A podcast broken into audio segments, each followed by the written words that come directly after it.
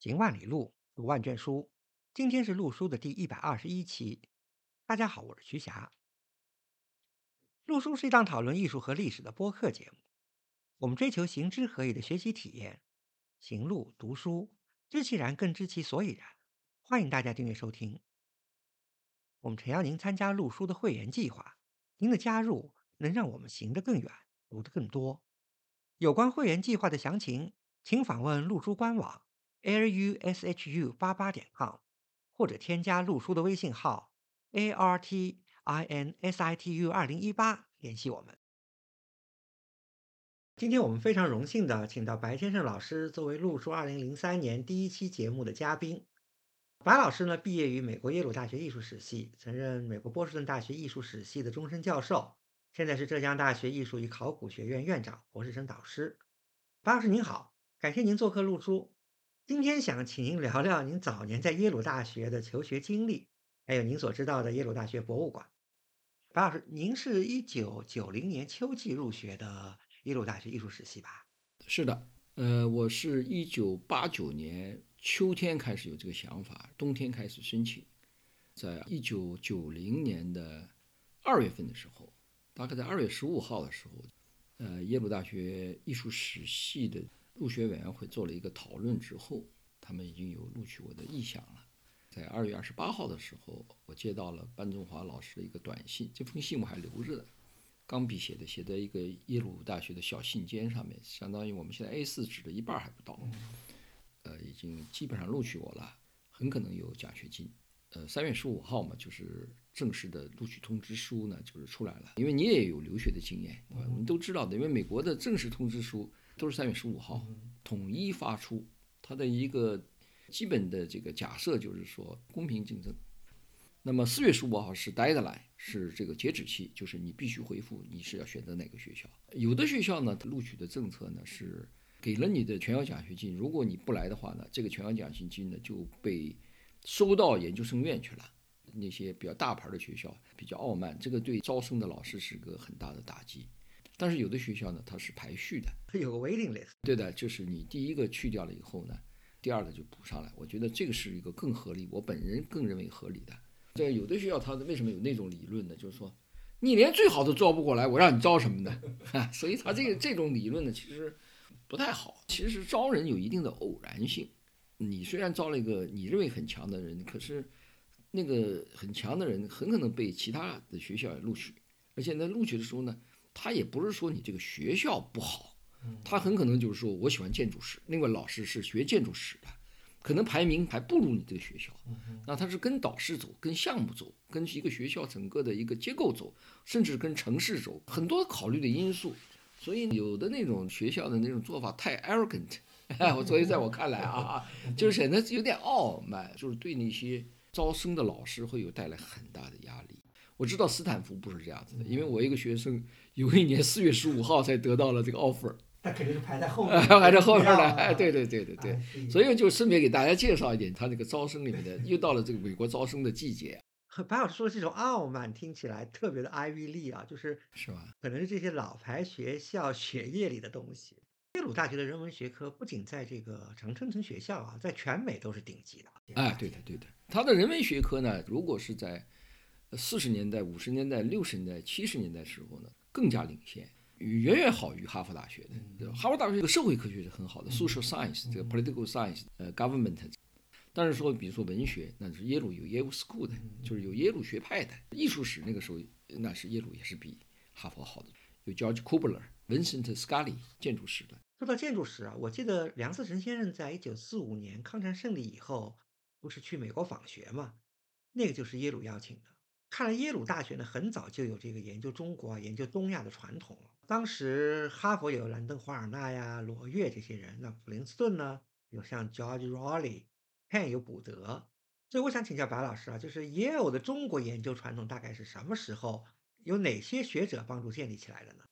你这个一刨根问底呢，就把我的老底给揭出来了。我其实也不太了解啊，那么没有专门去研究过这个他的学术的史。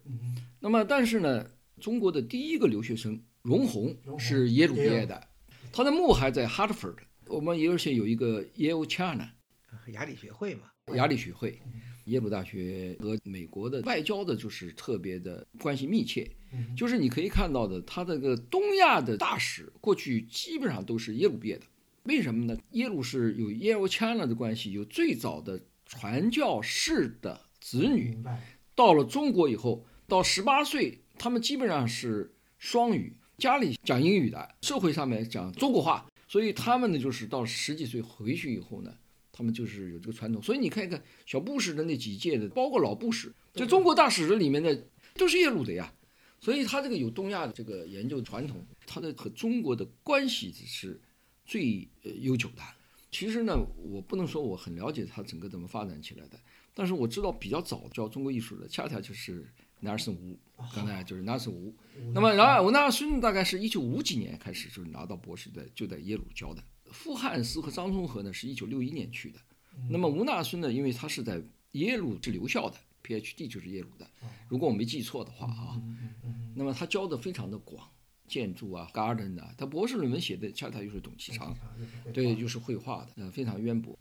吴纳孙以后呢，其实是傅申，所以傅先生也在耶鲁当过老师的。对的，傅先生大概是七几年去的。当中还有没有谁我不知道，但是我知道傅森开始又招 PhD 了。嗯，听起来耶鲁的中国研究真是相当厉害啊！这里呃，我要为我们的听众朋友做个注解啊，就是吴纳孙先生呢是一九四零年代去美国留学的，就是与何惠健啊、黄仁宇啊这些是同一代的。呃，我以前读过不少吴先生写的建筑史方面的书啊，像什么中国建筑啊、印度建筑啊，它真的是非常广博。而且吴先生呢，还是就是我自己的博士生导师 Nancy Steinhardt，在 Saint Louis 华大读本科时的老师。所以呢，巴尔刚才这么一说呢，就是在一九六零年代、七零年代，在耶鲁教书的先后就有像吴先生啊、班中华老师啊、傅先生啊，还有像研究书法的蒋仪啊，还有您非常熟悉的就是张充和先生啊、王方宇教授啊。呃，对的，对的。二战结束以后呢，当时。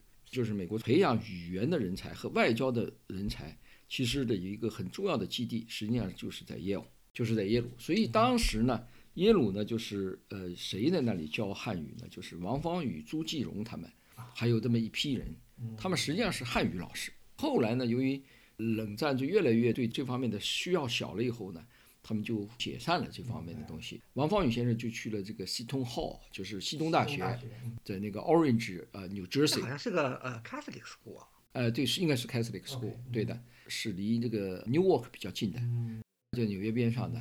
朱继荣就就去了这个 Connecticut College，哎，就是朱继荣也是个画家，也收藏的。那么他们都是好朋友。那么这些人呢，就开始就分散了。当时聚集的很多的教语言的人，今天我们教语言的人呢，就是很多的就是学外语的。那个时候教外语的人呢，其实都非常厉害。教这教汉语的人，哎，就是朱继荣还写了一本美国最早的齐白石一本小册子。那王方宇写了一本美国最早的中国的书法里的章草的书。也就是说，你看得出来，特别是王方宇先生他们这个就是汉语都很好。那么李方贵先生也在耶鲁教过。那么他后来是语言学家了嘛？他后来到了。University Washington，那么包括赵元任先生在加州伯克利，他们都教汉语。所以能不能这么说，樊老师，就是这些老一辈留美的，就是大部分都是中西贯通啊，就是他们的中学底子好，但是西学的底子也好。这种中西贯通，就是以后的新一代的留学生可能就很难有这样的这个水平了。啊，是的，是的。那当然，首先就是说呢，当年能够出国的人呢，像王方宇先生呢家境是比较好的，是，哎，对，世家。当时呢，就是跟外国人结婚的，高罗佩还有 Richard Edwards，就是艾瑞茨，哎，对的，对的，包括傅汉斯这样子的，哎，他们娶的这个中国太太确实是大家闺秀。呃，他们其实眼力挺好的，一方面可能到中国来接触，人家比较层次比较高吧。那么他们能接受的知识女性那时候就比较少嘛，都是就是家族比较大嘛。那么另外呢，就是出国去留学的人呢，如果我没记错的话呢，朱继荣倒不是世家子弟，他好像是因为是一个教会学校，啊，教会学校的原因，他就到了美国，他的家族。所以在那个情况下面呢，就是说我们的老一辈呢，一方面跟传统过去呢。呃，没这么远，所以他们的传统呢都是非常好的。像那个张充和嘛，就是呃和翁万歌先生呢早年都是读私塾的，今天有的人，如果一个人能背《离骚》、背《滕王阁序》，这不得了了，随便你挑哪一章，你叫这个翁曼哥来背《论语》，全部给你背出来。这个，所以这就是说，我们确实在这方面就比比他们要差。那么在有些人呢，他们更厉害的是呢，就是张聪和老师呢，因为他呢就是接受现代教育比较晚嘛，所以他的英语有比较重的安徽口音，那么他英语也比较一般。但是欧曼哥先生。他上的是交大，有的呢，如果是上教会学校的，那英语就英语就更没问题。哎，对的，对的，所以他们等于是完全是在中国文化和西方文化方面都有童子功，有这么一批人。所以白老师，您刚才提到的这些学者啊，大部分都见过，而且部分还交往过。我感觉就是您一九九零年进入艺术史研究这个领域，当时正好是一个承上启下的时代，就是。老一辈的学者还没有淡出，但新一代的学者呢，已经逐渐成长起来了。而艺术史这个学科在我们国家又是一个比较新的学科嘛，所以说这个改革开放以后去美国读艺术史的，您虽然不是最早的，但肯定是那个比较早的那一批。呃，相当早的。我读的时候呢，我们中国开始已经有人找到工作，就是乌洪。啊，乌洪是大概在我估计八七年吧，在哈佛。就是你说的一点不错，呃，James Cahill 是一九二零年代的人，二六年，哎，二六年的时候，你想想看，在一九九零年的时候，他其实呃七十不到，对，李祖信嘛也就六十几，嗯傅申也就是五十几岁嘛，班中华六十不到，方文是三零年，正好六十岁，那就等于相当我回浙大海归的时候的六十岁，其实还是精力非常旺盛的，也就是说这批人呢都没有退休。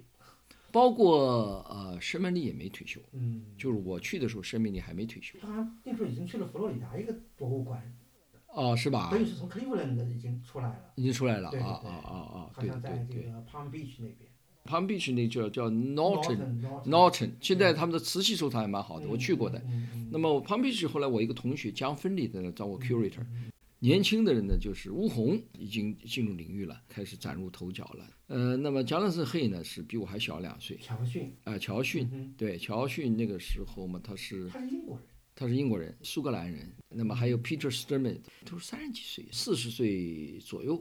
何慕文，对吧？你讲到何慕文，呃，何慕文是什么背景呢？何慕文呢，本科的时候呢是耶鲁大学的，对艺术有兴趣，呃，上过张崇和老师的课。上过张老师书法课的还有一个，就是我刚才讲到了传教士的后代，Kate 路斯，亨瑞路斯的是的孙子，哇，就是亨瑞路斯 third。那亨瑞路斯当然就是这个 Life 和那个 Time 的这个对的。亨瑞路斯是一九三几年的时候创立那个两个这个刊物的，当时是西门界的巨子。那么他跟蒋家的关系比较好，因为他是。出生在中国的山东莱州的，他就是就是这个亨瑞·路斯的爸爸就是传教士，所以他是十八岁就回到了耶鲁来读本科的，读了本科以后就在美国就创业了。他毕竟在中国出生，中国长到十几岁，所以他有那个中国情节。最后的时候你可以看到亨利·路斯也收藏中国艺术品，呃，又娶了一个中国太太，呃，刘旦宅的女儿，画家的对。那么何慕文的那个时候呢，他本科毕业了以后呢，他就。大都会去 job interview，大概是一九八一八二左右的时候，那么他呢就去给方文当助手，然后又回到普林斯顿去拿了 PhD，然后呢他就一直在这个博物馆里面 curator。那么他长得仪表堂堂嘛，好像应该是南美国南部的那个地方的，哎，人的脾气性情又特别好，为人也特别好，就很真诚的好啊。就是某种意义上来讲，我的第一堂艺术史课就是何慕文上的，因为什么呢？就我一去的那一年的班中华 on leave。就是休学术假，就交给何慕文来上这个艺术史课，就是上宋元绘画。我们每个礼拜五呢，一大早呢，我们就同学就坐的火车到纽约，系里面还补贴我们。呃，库房里上的。何慕文他第一次上课，对我们这一批学生就特别好，因为他又是一个非常有声望的一个博物馆的 Chinese curator，那他跟我关系很好。去年我回去，他还讲了，呃，先生来。你们一定要告诉我，我到纽约的时候，结果呢，我去的时候呢，他出差了，呃，就没见到他。所以那个时候我们就每个礼拜去看，就在库房里面看宋元画绘画，那个曲顶的说下山图，呃，郭熙的那个手卷，对吧？哎哎，卷子，对吧？就是那批东西，我我们全看的。还有王继乾给的那批宋画还有原画，那个就给我造成了一个非常重要的一个印象，就是要看实物。就到今天我们。我带学生，我还是经常要带看着学生看实物的。哎，白老师，您在耶鲁读书的时候，这个艺术史的系馆在哪？我知道现在是在一个新的呃楼里，是这个二零零八年搬过去的。对，一点不错。他那个耶鲁的这个办公室呢，是叫 High Street，它就是一个老 gallery。那么艺术史呢，实际上就是在老的 gallery 的二楼和三楼。呃，上课的老师的办公室都在那个老的 gallery 那个里面的。后来呢，建了一个这个 Building of Humanities 的人文学科的东西都搬到那个 building 去了。那个新 building 我就从来没去过，呃，好多年以后了。然后这个老 gallery 呢又变成 gallery 了，它的 gallery 的 space 就等于扩大了。原来造了新 gallery 以后呢，只有一楼的放的雕塑的还在我的 gallery，上面都是办公室。当时您提到这个老 gallery 和新 gallery 啊，这里我再为大家注解一下：新 gallery 和老 gallery 呢，就是耶鲁的艺术博物馆。也有翻译成这个艺美术馆。耶鲁的艺术博物馆呢，建于1832年，是美国第一座高校里的艺术博物馆。在过去的两百多年时间里嘛，这个博物馆的馆舍呢也搬过好几次。嗯，因为不断的有新建或者扩建嘛。白老师提到的这个老 gallery 呢，就是建于1930年代，是一座这个意大利哥特风的建筑。新 gallery 呢，就是1950年代这个博物馆馆舍因为扩建嘛。就是由大建筑师路易斯康做的一个现代风格的建筑。路易斯康，我们节目已经聊过很多次了，就是他是杨廷宝先生在宾大的同班同学嘛，以后毕业留校，但是在一九四零年代末呢，就是转到耶鲁当老师了。耶鲁的这个新 gallery 呢，就现在一般被认为是路易斯康职业生涯中做的第一个杰作。今天我们这个外面的人去耶鲁做 campus tour，一般就是。都是以这个 Chapel 和 High 这个路口为这个起点的嘛，因为 Chapel Street 是南北向的，所以就在路的东侧由南到北，最南面呢是 Street Hall，这个 Hall 呢是博物馆在十九世纪时候的那个馆舍，然后向北呢就是 Street Hall 呢有个天桥连着刚才白老师说的那个老 Gallery，对的，老 Gallery 再往北紧挨着呢就是路易斯康做的那个新馆。那对面就是就是 Center of British Art 吧？英国艺术中心。对的，那个呢也是路易斯康设计的。您刚才说了，就是原来艺术史的办公室就在老 Gallery，对吧？然后，就我我没有办公室，班中华的办公室。研究生有 Carol 吗？有一个小空间。呃，没有的。研究生的 Carol 你可以到图书馆去申请。图书馆去哎，对的，对的，对的。呃，High Street 那个门一进去的第一个上面这个大的一个办公室呢，就是系办公室，系主任的办公室。那么前面有一个管本科生的，一个管研究生的，一个是管所有的这个杂物的，三个 ladies，三个人对我们很和气的。然后对面有个小办公室呢，就是给那个 George Kubler 的，就是整理他的档案。就是那个时候 George Kubler 呢，呃，早就退休了，有时候还能看到他，大高个儿。系里派了一个女士。很优雅的一个女士，就整理她的一些手稿什么东西的，因为她是太重要的一个一个学者了。那么耶鲁大学的艺术时期当时有两个叫 Sterling Professor，就 Sterling Professor 就相当于 University Professor，就是大学教授，那比讲座教授还高了啊。那么他是一个，文森的 Scully 还是一个。我在的时候，文森 Scully 还没有退休，年纪已经相当大了，还没退休。然后过了两年，他退休以后呢，因为他的课太 popular，那么就是再来上课。所以。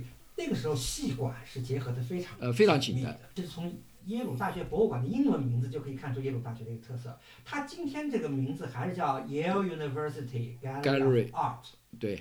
然后又是和艺术史系在一起。其实它这个博物馆其实就是定位，它是非常偏对艺术博物馆的。它就是艺术博物馆。其实这个就跟宾大不太一样。宾大那个定位啊，它名字就叫考古与人类学博物馆啊，系馆结合的也很紧，但是它是和人类学系在一起。对的，对。所以人类学系是在管理设办公室设教室，所以呢，耶鲁的你看艺术史系列考古并不厉害嘛，嗯，对吧？但是呢，它这里面呢怎么看呢？就是说你像那个 George Kubler，他实际上是研究 Pre-Columbia 的，就是研究南美的前哥伦布时期的，那么就是研究玛雅呀、印加了这些文化的，所以他那些东西很多呢，其实跟考古也有一定关系的，而且特别是他是又是研究 Material Culture 的，研究物质文化的，当然他也研究建筑。应该也有点人类学的东西。他的东西我只读过一本嘛，就是《时间的形状》嘛，就是那本名著嘛。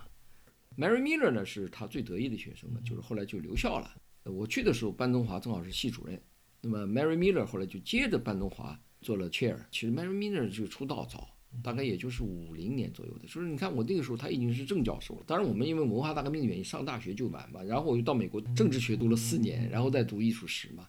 所以 Mary Miller 现在是 Getty Institute 的 director，那是多重要的一个一个美国的艺术史研究机构的 director。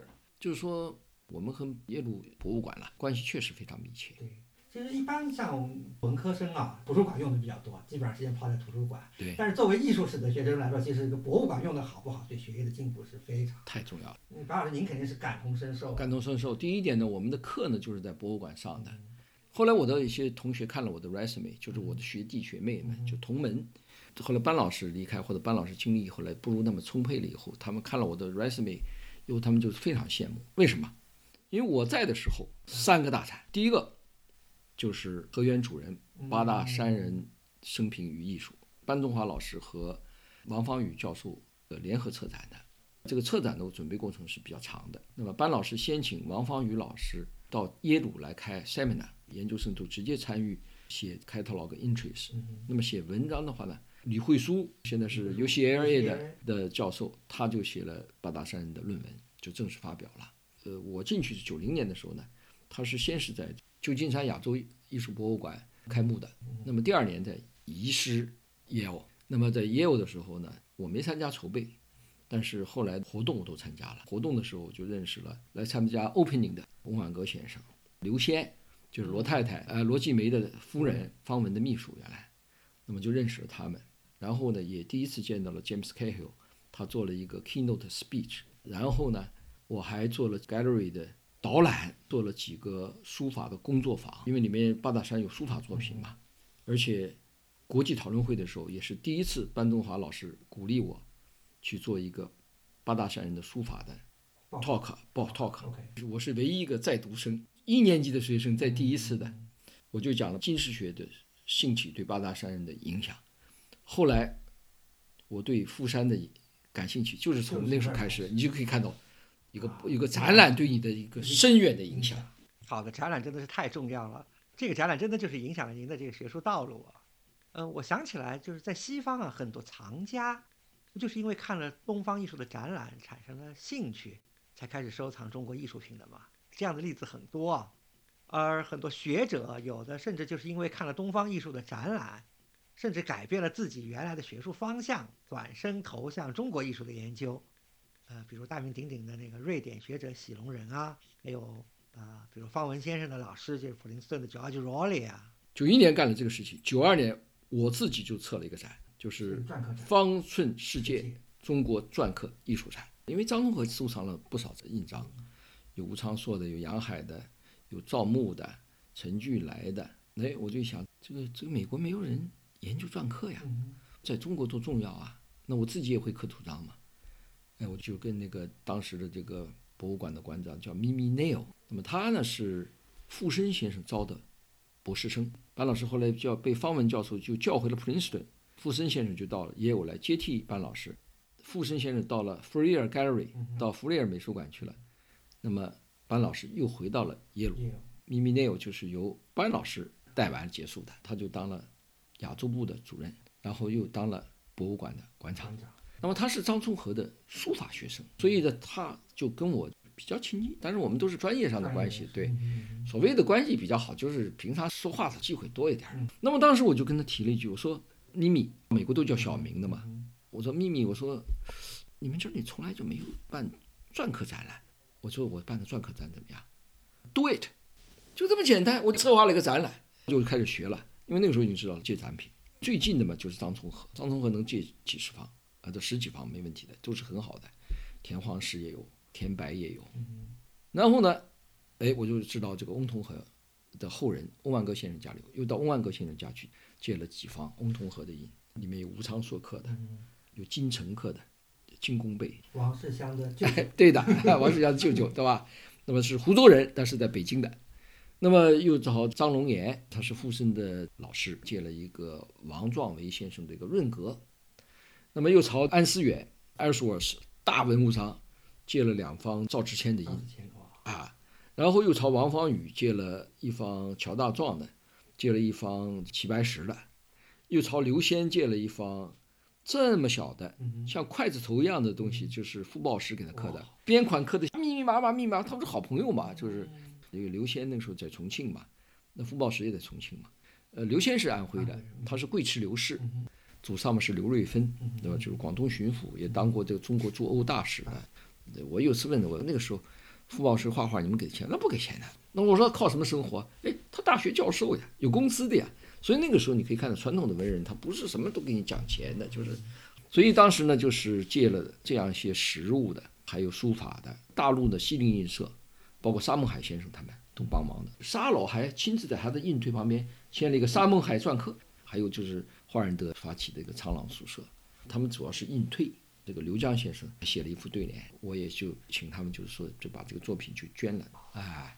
那个时候我就有捐赠的意思了，我捐了一个我老师捐元璋先生拓的来楚生的八仙图，钱君陶的编款，我老师亲自拓的编款，八个表成了一个手卷，潘良铮先生的题跋，那个题签是我题的，这个手卷，我现在留着话也有值点钱的，但是当时我也捐给了耶鲁美术馆，也有一方胡伦光啊，他们一些人刻的印章，我也劝他们那个时候，那个时候中国也没市场也没起来。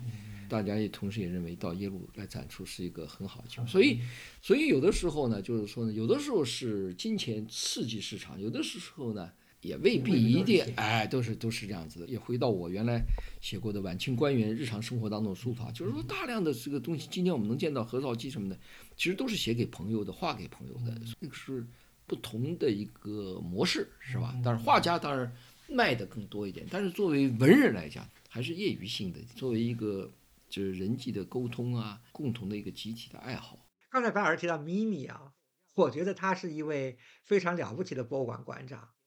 这里头我要为大家再注解一下了，因为这个美国的女性结婚以后一般不都是改夫姓嘛？这个咪咪呢是她的小名，她的大名呢曾经叫这个 Mary Gardner Nail，Gardner 呢是她的这个 maiden name，应该是这个娘家的姓。以后呢很有意思，就是咪咪不是嫁给了 Bill Gates 的父亲嘛，就是成了 Bill Gates 的 继母，所以呢又改名叫做这个咪咪 Gates。但是我为什么觉得他了不起呢？就您看啊，就是嗯，耶鲁大学博物馆开始收藏中国文物呢，和美国其他的博物馆差不多，也都是在一九二零年代、三零年代吧，而且也收那些瓷器啊、青铜器啊，啊，主要是器物，也有绘画吧、雕塑。主要是佛像，但是您看耶鲁大学在八十年代以后的收藏呢，就非常有特点，而且就是我自己感觉特别的文气，就是文人气。呃，书画就不提了啊，就是您刚才提到印章嘛，耶鲁博物馆甚至还收了像中国的文房清供啊、赏识啊，我想这些可能和这个秘密应该有点关系的。对的，那么我现在顺便讲一下呢，m i m i Neil 这个人呢，大概的情况就是说呢，他自己是 Gardner 家族的，也是好像望族。望族，反正呢，我去过他母亲的家，在 Greenwich Connecticut 和纽约交界的地方呢，是跟 Jeff K 他们那个家族是一个趟里的。我因为那个时候他开始跟那个老的 Bill Gates date 的时候呢，有一次，呃，对，西西尼尔的 date 的时候，他那个找张从和去，张从和的那天正好有事儿，他说小白你带我去。我就和我太太去，那么我们也熟嘛。那时候他已经到西雅图当呃美术馆的馆长了。是西雅图亚洲艺术博物馆还是就是西雅图？西雅图亚洲艺术博物馆属于西雅图博物馆的，这样子，实际上这样子的。哎，他是西雅图美术馆馆长，他的博士论文是这个方从义，就是元代的画家，哎，画山水很有特点的。后来呢，又搞起陶瓷来了。那么他又在 Chinese 做过个 Chinese 的这个这个 Scholars Objects，那个就那个就是 Chinese 就做过一个，就是文房四宝的那个东西，哎，华美协进社的那个。然后呢，他呢就是跟傅森又学过，那么又跟张从会学书法。其实我去的时候非常幸运，我去的时候他已经当馆长了。嗯。那么当馆长的时候呢，又当上了美国博物馆学会的会长。因为他们这个世家的真的，他们确实那个时候呢，你可以看到这些 curator 呢还是富家子弟比较多。其实我在美国呢上过一门课，后来我写过一本《与古为托捐捐发物》，里面第一章就是讲博物馆，就讲跟博物馆有关的古代官话，讲到博物馆。其实很多人你看说有，你真的懂博物馆的一些 issues 的，就是博物馆的一些文化之争，就是纳税人的钱应该怎么用啊，什么公立博物馆。我的博物馆的这个课呢是他教的，所以我懂点博物馆的知识。除了我 curator，我我第一个授是在 Rutgers，我还当政治学的时候，我在 Rutgers 的。美术学院的画廊 curate 的一个中国当代书法展。当然那个时候就是弄作品来了以后，写一个呃 flyer，就是小的一个册子几页的折页，然后写些 label，做一些 demonstration 这样子的一个。但也有是个 professional 的一个一个地方，我们的也有的馆刊美术馆的馆刊还。我和我的同学发表一篇联合名发表我的第一篇英文文章，就是讲这个中国篆刻这个历史的发展的。他这个课就告诉你 museum 的功能，博物馆的结构怎么样子的。然后我们又参加了这个波士顿美术馆，也是 director 冲来见我们。然后又到纽约去拜访了私人藏家，就是一个大的当代艺术的私人藏家。我们就是拜访了好多的博物馆藏家什么的，就是通过这个东西，哎哎流程。当时我们在大都会，我们上课的时候，其实何木门已经开始教我们一些了。何木门当时呢，就是让我们一个是要写 wall label。其实美国对这个展签是非常重视的。我有时候看我们的展签太简陋了，他就是让我们写 acquisition proposal，购藏的计划。你就是现在要拍卖了，向董事会提交你这个计划。那么就是说你要收藏，就说哎呦，我大都会现在呢缺。这个前古的话，这吴门里面我都全了。录制什么沈周啊，是唐寅啊、仇英啊，这个文征明啊，这个名字啊都，然后小的里面的，这这后面的这什么周天球啊、张丰毅啊，什么文鹏文家都有了。哎，我但是没有前古的。当然现在呢，呃，美国的博物馆已经很难了，因为这个他要 hard money，等你写了 proposal，就是很难。proposal 你写完了以后呢，你就过掉了，呃，过掉了。所以他们现在就是。方文先生有个名言嘛，就是 "We collect collectors"，明白？哎，对，所以你看，我们也学过这个 acquisition 的这个 proposal 应该怎么样子的。那么，就是整个的你对这个收藏的这个结构，那么你就会有一个呃了解，就是你知道应该收藏什么东西，我这缺什么东西。嗯，你不能说一下子某一种东西我一下子买一大堆，那么你的资金要分布的用。那门课对我的影响是非常大的。所以像那样，你看他以后到西雅图去那个博物馆也办得蛮好。对的，他用了两个人，前一个是沈雪曼，嗯，还后来用了一个姚劲庄，Josh Yo。那么沈雪曼就离开了，到了 NYU 去那个 Institute 去教书了。那么姚劲庄就当了香港的中文大学的文物馆的馆长。结果呢，最后的时候你可以看到呢，张仲和把他很多的好东西是捐给了西雅图。西雅图。那刚才您讲了两个展，那第三个展？那么第三个展览呢，就是班老师在大都会和达拉斯博物馆德克萨斯州的办了，就是 Painters of Great Ming。那么这个呢，就是我们参加这个他整个的课，那么他上浙派的课啊什么的，那么我们参加就是讨论，那也是做了多年的准备。那么这本书其实是一个班老师非常重要的一部著作，一个是为浙派有点像翻案，另外一个就是把很多的宋代的绘画，因为宋代的绘画呢。就是南宋的绘画和浙江派不是很关系很很密切嘛？就是很多的浙派的绘画后来都套上南宋的画，就是就是卖给老外或者卖给日本人或者卖给中国人自己，就是以后面的东西来乱前面的真吧。就是他做了这方面的这种哎对对，这个梳理工作呢，班老师因为他这个特别关注风格嘛，做了重新做了一些 identification，那么做了一些这个 connoisseurship 的东西。这个展览后来又移到大都会，虽然没到耶鲁来展览，但是是班老师办的展览。那么这个我们都组织去看的，他的那个图录里面也引用了我写的 term paper，这个展览的后来还得了美国 CAA，就是 College 呃 Arts and Association，哎对的对的 CAA 嘛，就是美国高校艺术联合会，每年都会颁发一个叫 Museum Scholarship，就是颁发给图录的。那么他这个就得了奖。那么我的一个同门 Peter Sturman 石曼，他的一个图录也得过。这样的一个奖，啊，很高的荣誉，哎，很高的荣誉，在博物馆就是就是那个年度里最好的图录，这是第三个展览啊。其实另外一个展览就是也是班老师主持的，就是玉在收藏明清书画精品展。那么这个展览呢，从开始挑作品，王南平先生啊，王南平先生的儿子就住在 Amherst，就是麻州麻省。大学的，他是麻省大学的物理教授。那么我们就到他家去选的。那么王南平，我简单介绍，他是常州人，在上海做纺织生意的。那一九四九年那个时候，差不多就跑到了这个香港。后来呢，就是他的收藏就带到美国了，明清为主，少部分他也曾经收收藏过宋画的。在我们那个时候，他的可能只有一张原画，我的印象当中，可能是一张泥赞吧，其他的都是明清的，但是东西东西很精的。那么班老师呢，就开着车子带着我们。其实后来我也喜欢带着学生开着车子，就是我开车子的，带着学生去看东西啊。那么他的儿子叫王普仁，前两年去世了，就心脏病突然去世了。那王普仁呢，后来也成为我的朋友。呃，班老师开的车子，几辆车子，就是会开车的同学，我们就到了王普仁家里面去。班老师来选，那么他有一个构想，选哪些东西？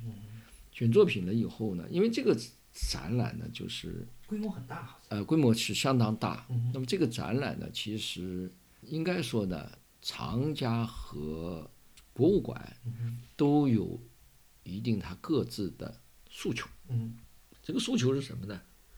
呃，就是美国的博物馆呢，它是要跟藏家维护很好的关系。第一点，他也希望办展览，通过给你们办展览呢，就建立好良好的关系，将来你有可能要捐。其实到最后呢，也没有捐给博呃耶鲁美术馆任何东西。那么当时这个展览是谁牵的头呢？就是咪咪 Neil，就是后来的 Mimi Gates 啊，就是他的中文名叫倪密，哎，倪就是倪瓒的倪，密嘛就是密切的密，哎，不是那个蜂蜜的蜜。倪密呢是跟王南平家的女儿认识，Karen 啊，跟 Karen 认识朋友。那么谈了这件事情呢，王家呢也希望就是通过展览呢，让爸爸的这个收藏呀公布于世。将来嘛，当然他们也有，比如说博物馆转让啊，或者是需要出售啊。后来你也知道，他有些作品是要是在嘉德上面的，大家经常引用就是说“义哉展览展出过”是吧？这个是就等于有一个有一个 record 啊，有个记录啊，其实是很重要的。当然，博物馆本来就是一个你既为藏家服务，藏家也为给你就是这样。其实这个东西呢，也不是说是一定要 bound 的。嗯，就是一定和我们在一起就绑在一块儿的，就是捐不捐其实也是你的，就像那个大概二零零几年的时候，呃，波士顿艺术博物馆给那个翁家办过一个展览，哎，办过展览了以后，其实翁家当时也没也没捐，十几年过去以后，大家也不知道这样的，后来啪的一下全捐过去了，那不得了了，对吧？所以他这个实际上就是我们的，就是说，我觉得我们要学的一个政策，就是实际上就是你的一贯的。做派和的一个政策的一个 consistent 一个一致性以后，你前面的人栽的树，后面人的这个造，而不是说你换了一个领导就变一个政策，然后东西呢就是没有一个稳定性的，前面说的话后面人就不认账，它是长期的一个体制，领导变来变去，但是你的一个总体的目标应该是要有一定的。政策上的连贯性，就是政策就是基本东西，为了博物馆怎么做好。但是最后实际上呢，他们王家呢把部分作品卖给了咪咪，这等于卖到西雅图美术馆去了，哎，买了几件啊。那么在这个情况下面呢，其实就是我们办这个展览，办这个展览以后呢，就怎么选进来？这我又参加，这次我是参加全过程了。原来参加那个博物馆那个课的时候呢，是纸上谈兵，就是看他那个整个的。告诉你怎么过程，这次我是动手的。选作品，班老师选。选的过程以后，第二遍不就是东西运来以后，他要拍照。拍照的时候要我们，我们有的时候会去看他们怎么样子来做的。然后就做什么事情，documentation 注入，就是释文、印章、标题，整个的这些文字的东西。那么我和一个美国同学呢，但是注入还有别人做，但是我做的最多。呃，这个过程我就看到了。他找了好几个大牌教授来写呃论文，啊写 essays，那么有班老师的，有屈志仁的，有高聚涵的，有。吴佩胜的，五六篇文章吧，啊就是这样子的。我们就是研究生来写 interest，就是叫呃词条，也可以叫做。但它已经不是词条的体量了。啊，对我每一篇我们差不多有一千一千字左右。小短文，我大概写了九篇吧，书法为主。哎，对的，对的，对的。他上课的时候呢，他那个课呢，就是他实际上是有两个学期来上这门课的，就是明清。他实际上呢，就是我们参加这个课以后呢，我们是不需要交 term paper 的，你明白了？明白，明白。对的，你的两得。呃，对的，对的，就是，所以我后来不是当了浙江大学艺术与考古学院，我就是说要有一个策展的课嘛，但是我们这边太快。你来不及，他那个策展呢，就是等图录出来了以后呢，薛老师不是带了做那个金石不朽什么的？但是他学生也没拿到 credit，他也没算到他的工作量。其实这个呢，班老师等于工作量就算了。那么我们就做了的一两个学期吧，忘了。就是你几篇文章，就是你交上去就算是。那你全部加起来也不比你的 term paper 短呀，对吧？对呀，效果也很好。对的，所以这个是我们班老师办了三个展览，我自己办了一个展。通过这个，真是我是就是收获特别大，就是始终跟作品的关系特别密切。其中这个平台其实就是这个博物馆，就是博物馆，就是博物馆，对的。所以我们现在老说，呃，理工科有实验室，其实博物馆就是我们我们不艺术史的实验室。是啊，呃，因为时间关系吧，我们今天和白老师的访谈呢就到此为止，感谢大家的收听。